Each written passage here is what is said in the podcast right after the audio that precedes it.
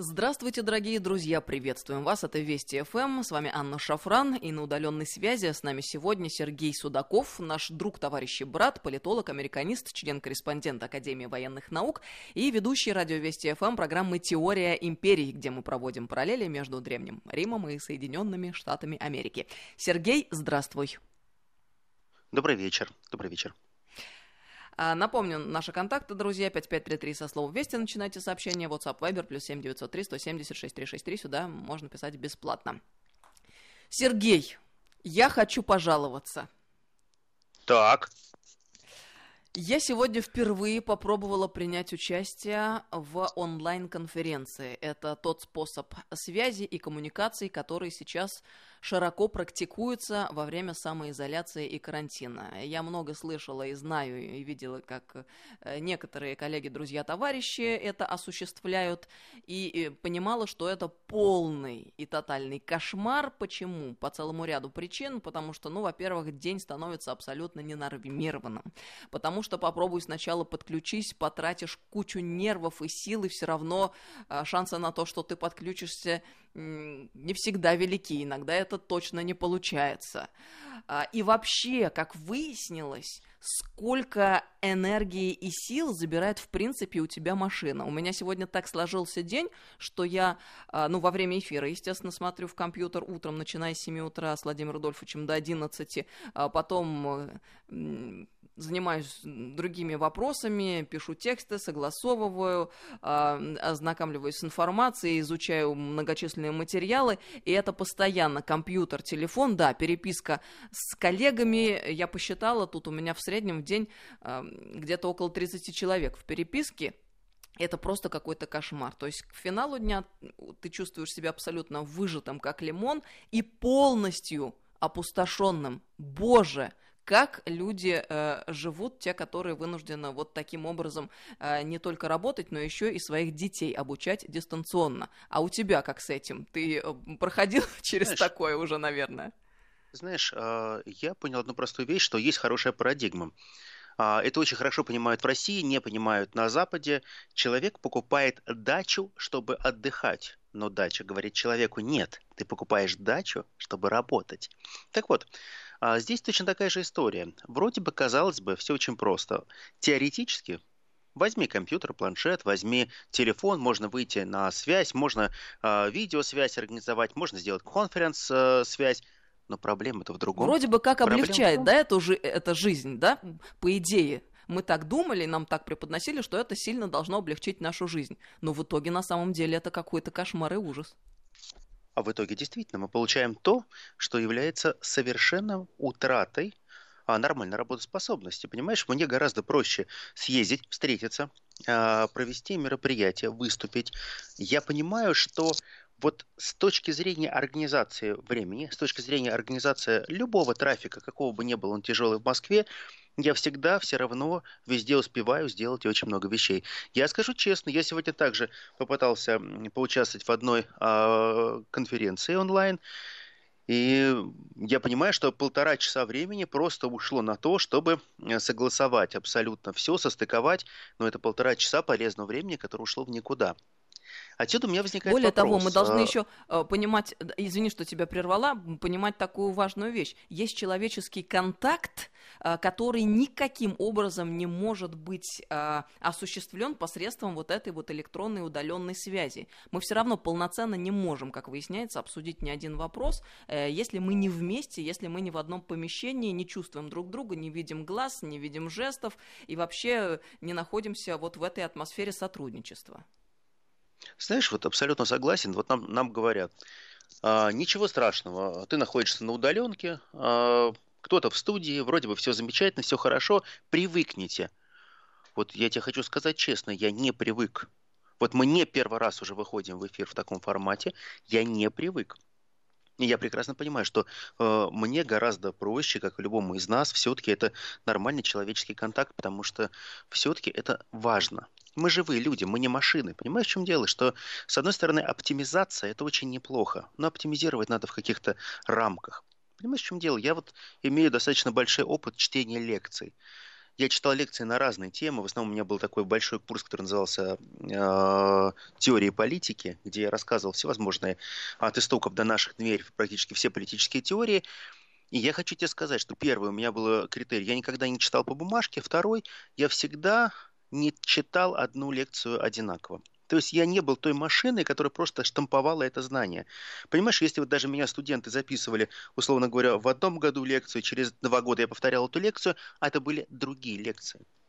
Нам предлагают очень хороший формат. Нам говорят, «А, запишите а, курсы лекций, запишите а, учителя задания, которые вы даете студентам, школьникам, кому угодно, все те, кто пытаются на дистанционном обучении находиться. Но одна проблема. Нерешаемо, это невозможно. Дело в том, что шаблон останется шаблоном всегда. Помните, сколько мы критиковали классический multiple choice, то есть э, ту таблицу, которая всегда была очень принята в западном образовании, когда вместо того, чтобы отвечать на вопрос в билете, ты получал тест, в котором ты мог выбрать правильный ответ из э, четырех предложенных вариантов. Это механицизм. Это механицизм, который не позволяет тебе учиться. Ты не создаешь знания как таковое, не создаешь ценности, и ты не делаешь открытия, потому что открытия получаются во многом из неудач и ошибок. Но здесь получается, что все очень четко находится в своих рамках. Мы теряем то, что называется не только душу цивилизации, мы теряем душу науки.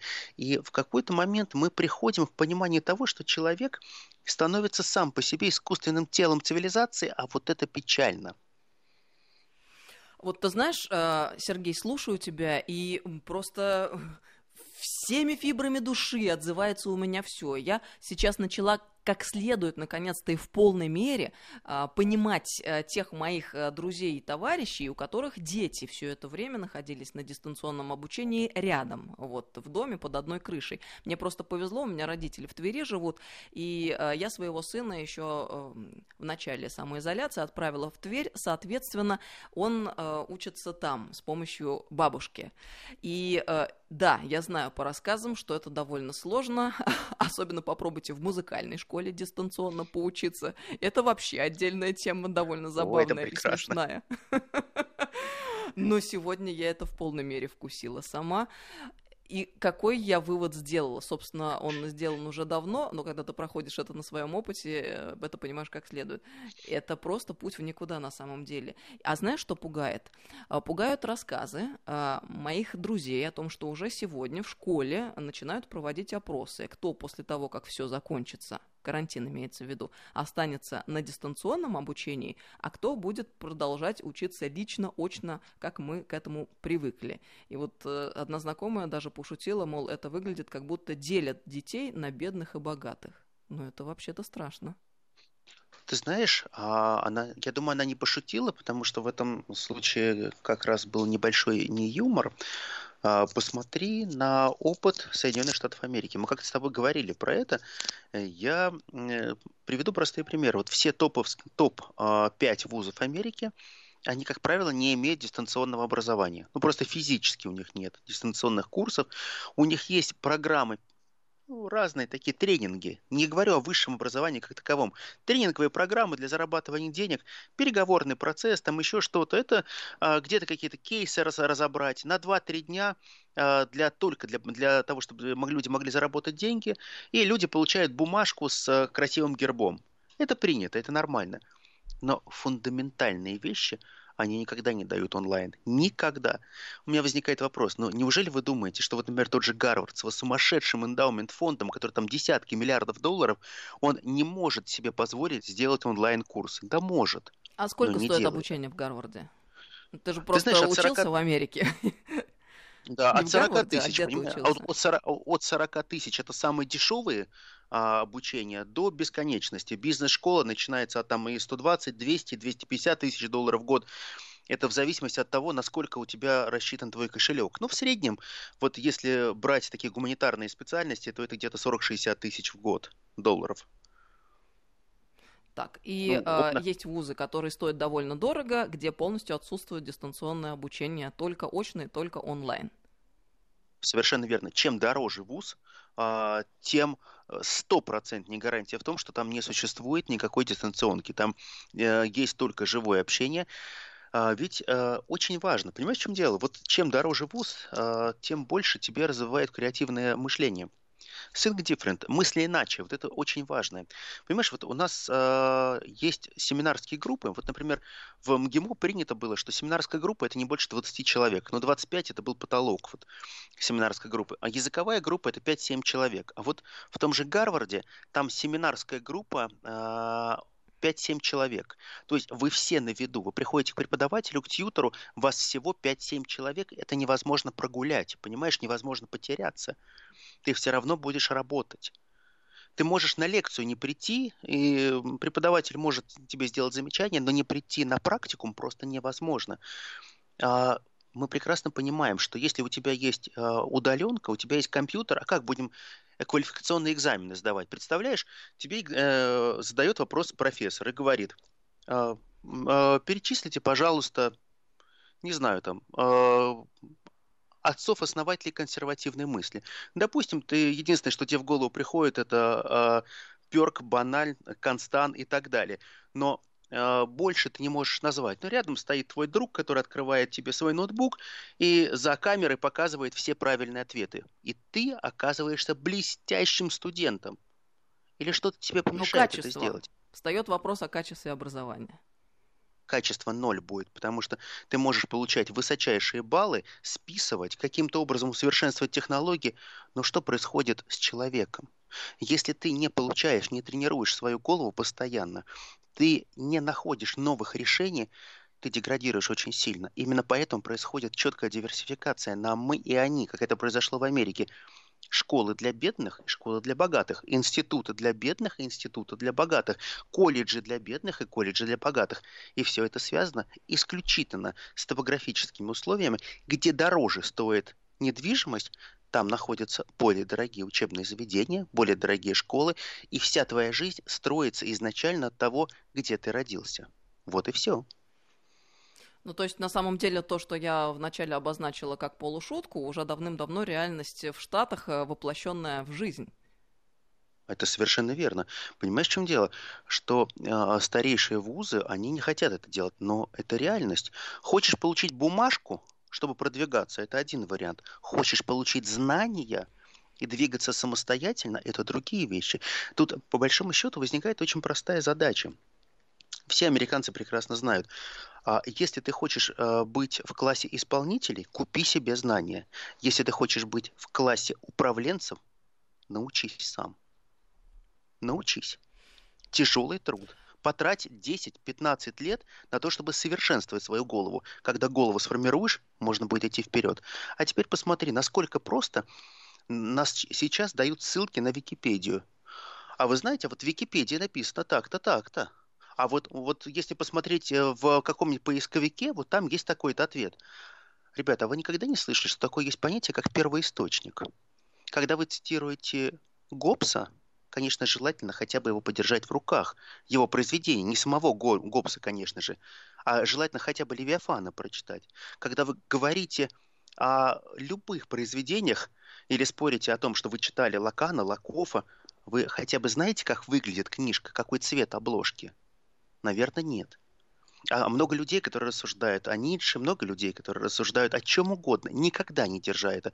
Но Википедия позволяет тебе за 15 минут узнать, кто такой Ницше. Но, но почему-то, когда ты этим людям говоришь, скажи, пожалуйста, а вот рождение трагедии из, э, э, ну, как музыки, вот скажи, пожалуйста, вот это э, вы читали, кому это принадлежит? Почему-то все забывают, что да, это тоже Ницше, это тоже другая вещь. Но история, э, история показывает, что вот любой механицизм в науке невозможен. Механицизм невозможен в политике. Механицизм невозможен нигде. Мы запускаем механизм невозможен, невозможен. Нет, мы же мы понимаем, что механизм... вообще порой открытие, ты сказал, и в науке, и в искусстве шедевры создаются как? Потому что вдруг происходит какая-то ошибка, сбой. Это не механистический процесс. Конечно, компьютер не ошибается, понимаешь? Компьютер идеально тебе нарисует а, идеальное дерево. Но вот согласись, вот у тебя будет хорошее настроение. У тебя э, будет поменьше работы. Ты возьмешь мольберт, возьмешь кисть, сядешь э, в прекраснейшей, на прекраснейшей ривьере и захочешь набросать. Вот как ты себе это видишь, как твое отражение души, твоего тепла, твои чувства будут выражаться вот именно в этом холсте. Но компьютер нарисует более красиво, более грамотно. Каждый листочек будет соответствовать по норме. Да, это и встает вопрос я... о ценности созданного, скажем так, продукта. Не люблю это вульгарное выражение, но чтобы уж совсем было понятно. Ценность продукта очень хорошо определил э, Маркс в свое время. Как посчитать стоимость э, произведения искусства? Ты же помнишь. Вот это же очень просто. Это холст, краска и человек-часы. Вот и все. Отлично. Ну, это просто шикарный рецепт. Ну, ты понимаешь, что мы скоро к этому придем. Э, я хочу автопортрет заказать. Да, проблем нет, пожалуйста, с вас там 2 доллара. Но э, компьютер тебя сфотографирует и по твоей фотографии нарисует все, что угодно. Ты понимаешь, что сейчас можно распечатать и сделать все, что угодно. Но а куда девается человек? Понимаешь, в чем дело? Что более глубокая проблема, колоссально глубокая, стоит в другом. А какие профессии останутся в будущем, какие исчезнут, что произойдет с человеком как таковым. Понимаешь, кто-то говорит, что постепенно будет сокращаться а, рабочий день, что а, нет а, необходимости задействовать человека. Понимаешь, когда Форд изобрел свой конвейер, многие аплодировали Форду и говорили, блестяще, замечательно. Это первый массовый автомобиль, все здорово. А другие люди проклинали Форд. Знаешь, за что? За что? Потому, потому что конвейер украл их рабочие места навсегда. Ну да, собственно, то, что происходило во время промышленной революции. А, Совершенно Но верно. Вот что внушает очень серьезное опасение? То, что я уже не первый раз слышу о предложениях перейти на дистанционное обучение и потом, когда карантин будет снят. И ведь мы же понимаем, что речь идет не только о дистанционном обучении, а мониторинг передвижения человека, частного транспорта, а, диспансеризация, а, которой тебя там могут принудить, если не пройдешь, то, скажем, не поступишь на работу и прочее, прочее. Все ведь это может получить законодательное закрепление – и вот э, после того, как это будет сделано, ведь отмотать назад будет гораздо сложнее. Может быть, нам сегодня и сейчас стоит как следует осознать все вот эти проблемы и вызовы, с которыми мы сталкиваемся. Аня, вот знаешь, я всегда говорю, что любой пожар, который только начинается, можно потушить стаканом воды. Это достаточно. Если мы запустим огонь и запустим пожар, то и 20 пожарных расчетов будет мало.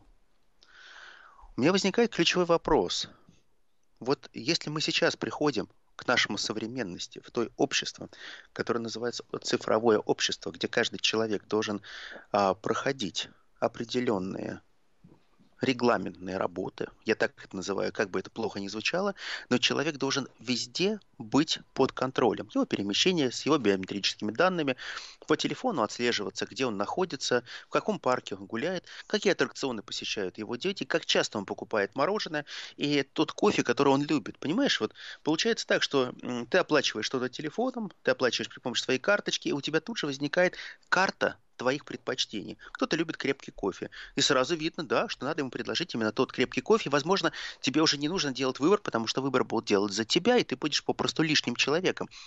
И вот это лишнее означает одну простую вещь, что если мы сейчас не задумаемся об одной простой вещи, что человек должен сам выбирать, когда включить и выключить этот рубильник. Это одна проблема, но вторая проблема, она более глобальная. Представляешь, мы создали карты человека, и на каждого у нас есть состояние здоровья, состояние э, его предпочтений, покупательных способностей, что любит, предпочтения, э, в, с какими людьми чаще человек общается, какие э, телефонные номера пересекаются друг с другом, круг общения близкий, дальний, э, друзья. То есть, по большому счету, вся карта жизни будет записана на одну микросхему. Это означает, это что в какой-то момент... Самыми да, с самыми неприятными, неприглядными и порой катастрофическими последствиями мы с тобой продолжим эту важную беседу сразу после новостей, через несколько минут. Хорошо, Сергей? С нами Сергей Судаков, а, член-корреспондент Академии военных наук, политолог, ведущий Вести ФМ. А, сейчас новости и через несколько минут.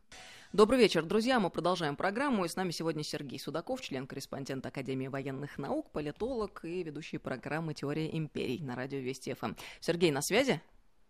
Да, совершенно верно, я на месте. Отлично, двигаемся дальше. Вот мы сейчас с тобой обсудили многочисленные шероховатости, которые возникают в связи со стремительной цифровизацией. А меня пугает, вообще-то, то, как стремительно нас пытаются вовлечь в эту цифровую реальность, при том, что очень много вопросов стоит и возникает. А, причем без обсуждений. Вот что я имею в виду? Например, Сейчас э, рассматривается э, закон о едином федеральном информационном регистре, содержащем сведения о населении Российской Федерации. 16 апреля, вот недавно он был Госдумой э, срочно внесен на рассмотрение во втором чтении. Э, принят без дискуссии э, во втором чтении 17 апреля, уже на следующий день. А, причем 17 апреля было сообщено, что законопроект ко второму чтению был обновлен на треть. Вообще это удивительно. Закон об, обновлен mm-hmm. на треть и без обсуждений во втором чтении сразу же был принят. При этом следует ведь учесть, что 17 апреля на рассмотрение Думы внесены были исключительно срочные законопроекты для поддержки граждан и предприятий, э, предприятий в сложной ситуации, связанной с распространением коронавирусной инфекции. Но ведь этот закон о регистре населения не относится к таковым, поскольку никаких мер поддержки граждан и предприятий не предусматривает. И вообще, на самом Конечно. деле, был в Думу внесен еще в июле прошлого года, 19-го, задолго до проблем с коронавирусом. Э, имеет исключительную цель сбора персональных данных всех граждан в одной информационной базе для обеспечения удобства чиновников и электронного контроля. Э, э, вот э, возникает вопрос, а зачем э, так спешить якобы был консенсус по законам. Но какой же консенсус по такому закону, который, наоборот, у очень многих людей вызывает очень много вопросов? Ведь речь идет о том, что в одну базу будут собираться все-все-все сведения, которые поступают а, от э, граждан Российской Федерации в самые разные министерства, ведомства э, и органы местные, муниципальные и так далее. И мы ведь, заметьте, каждый раз, когда э, даем согласие на использование своих персональных данных, подписываем соответствующую бумагу, согласно закону, действующему о защите персональных данных. А тут предполагается, что все данные вот эти разрозненные будут автоматически а, переправляться в этот единый реестр, который будет на федеральном уровне собирать все-все-все. Я уж не говорю о том, что э, этот закон э, предполагает собою э, э, значит, некий идентификатор, в соответствии с которым фамилия и имя перейдут в разряд сведений. То есть на самом деле имя, фамилия, отчество – это уже сведения, а идентифицироваться гражданин будет по номеру. То есть происходит какое-то полное обезличивание и, и, и а, огромное вот э, угроза, которая состоит в чем? Мы э, что, вчера родились, что ли? Не знаем, как утекают данные из разных баз постоянно в сеть, в интернет, как этим пользуются мошенники. Ну ладно бы только это. А иностранные спецслужбы, которые э, с радостью, я думаю, воспримут новость о том, что есть единая база, теперь не надо морочиться. Если вдруг получится получить доступ, у тебя вся страна будет как на ладони. Или, может быть, я преувеличиваю и не права по поводу спецслужб. Нет, ты совершенно не преувеличиваешь. Давай отправимся в 2001 э, год, событие 11 сентября в Америке, э, после чего был принят акт, который прежде всего подразумевал отчуждение часто суверенитета каждого гражданина Соединенных Штатов Америки для того, чтобы обеспечить безопасность. Акт очень просто назывался патриотический акт. Если ты патриот, ты должен э, справедливо и спокойно разрешить правоохранительным структурам практически безграничный доступ к твоей личной информации.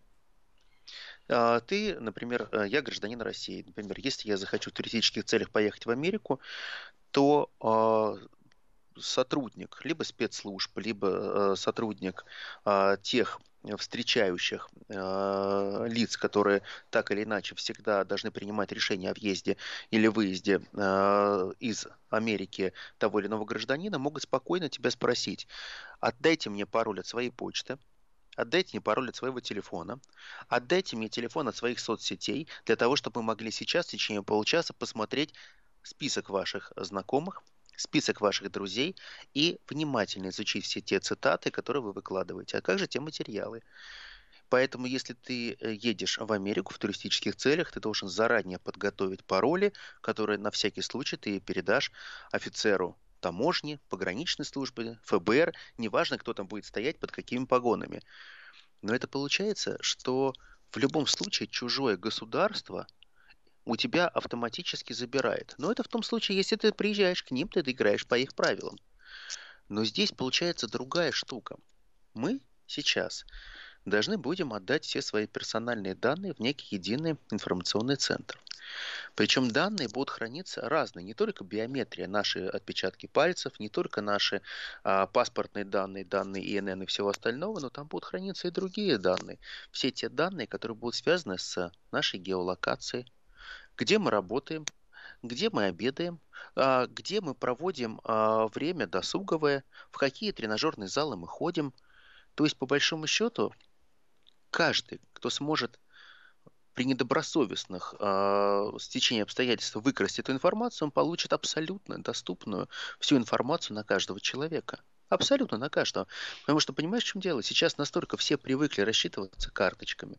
Сейчас настолько все привыкли э, к тому, что есть необходимость иметь всегда телефон с операционной системой. Понимаешь, операционная система это все здорово и замечательно, но ты ни в коем случае не можешь выключить этот телефон, потому что даже если ты его выключаешь, это не означает, что он у тебя выключен. Ты аккумулятор снять не сможешь. Практически никто это не делает. Понимаешь, я всегда когда-то э, думал, почему происходит так. Вот в Америке, например, э, если ты гуляешь по Центральному парку, то через какое-то время тебе может, если ты пользуешься их оператором, тебе может прийти э, смс -ка. Спасибо большое, что посетили Центральный парк. А напишите нам в двух строчках, как бы вы хотели улучшить Центральный парк. И то возникает вопрос, а я что, где-то заполнял анкету или еще что-то? Нет, просто геолокация автоматически привязывает меня к тем местам, где я был, и меня просит э, э, заполнить ту или иную форму моих предпочтений. Но это означает, что в Штатах это работает достаточно давно, и человек перестал быть человеком как таковым, то есть, по большому счету, он не может уйти из постоянного цифрового контроля. Но другая проблема, более большая. Понимаешь, в чем дело? Дуэль спецслужб, она существует абсолютно всегда и во всех странах. Разведка и контрразведка. Кто круче? Постоянное э, соперничество двух структур э, разных стран. Кто э, разработает более серьезные хакерские инструменты? Кто сможет защититься от этих хакерских инструментов? Но одна проблема, что во всей этой войне на карту ставится очень многое. Я а, очень уважительно отношусь к нашим спецслужбам. Я знаю, как ребята работают, я знаю, насколько много они делают а, позитивного. Но иногда у них просто не хватает рабочих рук. Их просто мало. Их просто мало, тех ребят, которые всеми этим занимаются. Я просто помню, как в Америке был мгновенно раздут аппарат АНБ, который занимался защитой персональных данных тех американцев, которые э, стали жить в новой реальности после принятия патриотического акта. Патриотический акт был приостановлен и отменен в Америке. Вроде бы все вернулось в свое русло, все было замечательно. Но один вопрос, а что со сбором персональных данных? Да ничего. Как собирали, так и собирают. Но единственная проблема, что американцы, они тратят гораздо более весомые суммы денег на защиту персональной информации, деньги, которые измеряются сотнями миллиардов долларов. Это действительно очень серьезные деньги, очень серьезные затраты, и надо быть э, честным. Посмотрите, вот любая операционная система, которую мы сейчас используем, всех у нас не так много, они не российской разработки. Я считаю, что ровно до тех пор, пока у нас не существует исключительно своих э, разработок, своих софтов, своих программных решений, мы не можем просто передавать данные, причем настолько важные, э, в руки ну, скажем так, э, временное хранение, где эти данные могут быть воспользованы недобросовестными товарищами. Я считаю, что это очень опасно. И я бы э, очень сильно воздержался от принятия такого закона сейчас, потому что ему не время. У нас нет той базы, в том числе и финансовой базы как таковой, чтобы мы могли сейчас создать абсолютно уникальный защищенный механизм. Не время сейчас создавать такие законы и принимать их.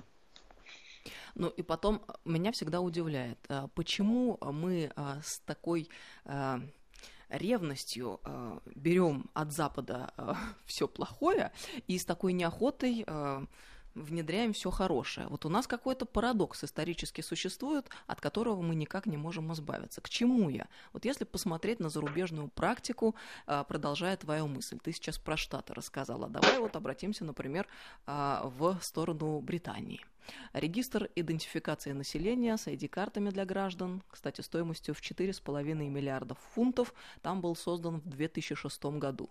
Спустя уже 4 года власти признали регистр нарушением неприкосновенности частной жизни и угрозы безопасности. Правительство Англии говорило о непрактичности и неуправляемых нарушениях конфиденциальности – когда рассуждала о причинах отмены регистра. Кстати, Тереза Мэй тогда заявляла, а, я процитирую, «Этот законопроект об отмене регистра, имеется в виду, является лишь первым шагом, который правительство предпринимает, чтобы уменьшить контроль государства над достойными, законопослушными людьми и вернуть им власть». И, между прочим, не только в Британии отменили этот закон, который был принят. А то же самое произошло в Венгрии, Новой Зеландии и Португалии то есть в целом ряде стран. А, вот. Меня удивляет, почему, если есть, во-первых, негативная практика, а, во-вторых, а, закон был внесен там в июле прошлого года. Почему так стремительно это делается сегодня и сейчас? А, Знаешь, вот, вот э, сколько, сред... сколько стоит создать такой регистр? Не будут ли это деньги, потраченные впустую? И не придется ли нам потом а, делать все то, что сделали страны, которые я только что ответил? Вот можно ли задешево создать такой регистр? Невозможно. А, мы же прекрасно с тобой знаем, что цена достаточно высокая. Ну, посмотри штатовский а, образ, сколько это стоило.